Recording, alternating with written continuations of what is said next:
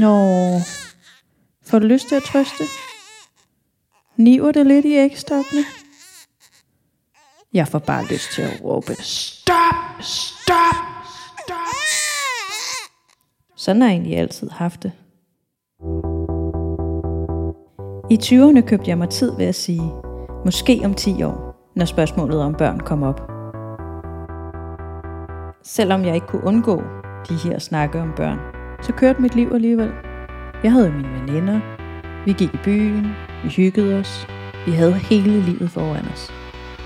Lige indtil en dag, hvor vi sidder hjemme hos mig nogle veninder, og min ene veninde siger, Jeg har noget, øh, jeg skal fortælle. Øhm, jeg er gravid. Ej, ej, hvor er det dejligt for dig. Ej, For tillykke. jer. Ej, Og du, og du vil gerne. og Ja, gerne ja, også, ja. Ej, Ej, meget godt gerne, for meget jer. gerne. Ja. Øh, hvornår skal det være? Øh, det er meget, meget, meget nyt. Øh, så det, det er sådan, ja. Hvor langt Efter er det jul, efter jul. er det. Efter jul. Efter jul. Er det spændende. Ja. Ej, hvor er det hyggeligt. Ej, det er virkelig, ej, det er virkelig hyggeligt. Ej, er det nogen fandme begyndt. Øh, jeg kunne ikke styre det. Jeg blev så vred. Hvad fanden i helvede har hun tænkt sig? Hun ødelægger jo vores liv. Det kunne jo aldrig blive det samme. Nu skulle hun til at passe på et barn. Og dermed havde hun ikke lige så meget tid til at være sammen med os andre. Sådan har jeg egentlig følt det hver gang, nogle af mine veninder har været gravide. Og jeg ved jo godt, at det er jeg slet ikke ret til. Det er deres valg, og de skal have lov til at få børn. Men ofte har jeg oplevet, at mine tanker om ikke at ville have børn, ikke er blevet taget seriøst. Du vil aldrig kunne forstå, hvad kærlighed er, før du selv har fået et barn.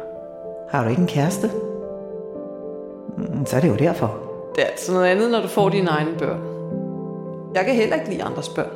Selvfølgelig skal du have børn. Når du møder den rigtige, så... øh, Det vil du ikke fortryde. Jeg har altså aldrig fortrudt mine børn.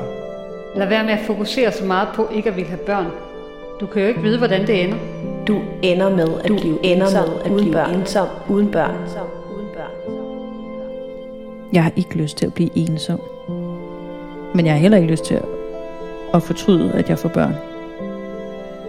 Og skulle jeg få børn bare for andres skyld? Jeg har lært at leve med folks kommentarer. Og i år er jeg blevet 40. Så jeg tænker, at kommentarerne jo nok snart får en udgang. Men det er altså ikke nemt, når babymaskinen er bevidst ude af drift.